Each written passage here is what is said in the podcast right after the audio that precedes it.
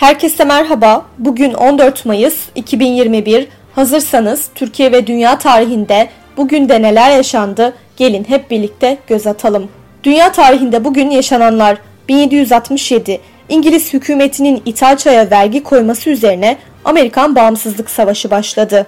1796 Edward Jenner ilk çiçek aşısını uyguladı. 1861 859 gram ağırlığında kontrit tipinde bir meteorit olan Canales meteoriti İspanya'nın Barcelona kenti yakınlarında yeryüzüne çarptı. 1948 Filistin'de İngiliz egemenliği sona erdi ve İsrail bağımsızlığını ilan etti.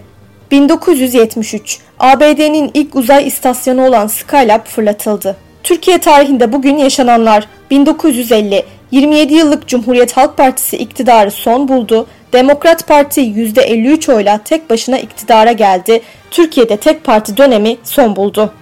1919 İzmirli yurtseverler gece Yahudi mezarlığında toplanarak reddi ilhak ilkesini kabul etti.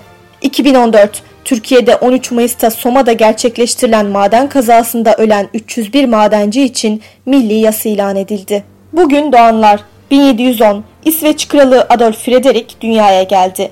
1984 Amerikalı bilgisayar programcısı ve iş adamı Mark Zuckerberg doğdu. Bugün ölenler: 1906 Alman devrimci ve devlet adamı Karl Schurz hayatını kaybetti. 1928 Türk siyasetçi ve din adamı Abdülhamit Hamdi Bey vefat etti. Bugünkü bültenimizi de burada sonlandırıyoruz. Programımızda tarihte gerçekleşen önemli olayları ele aldık. Yarın da tarihte neler olduğunu merak ediyorsanız bizi dinlemeyi unutmayın. Yarın görüşmek üzere.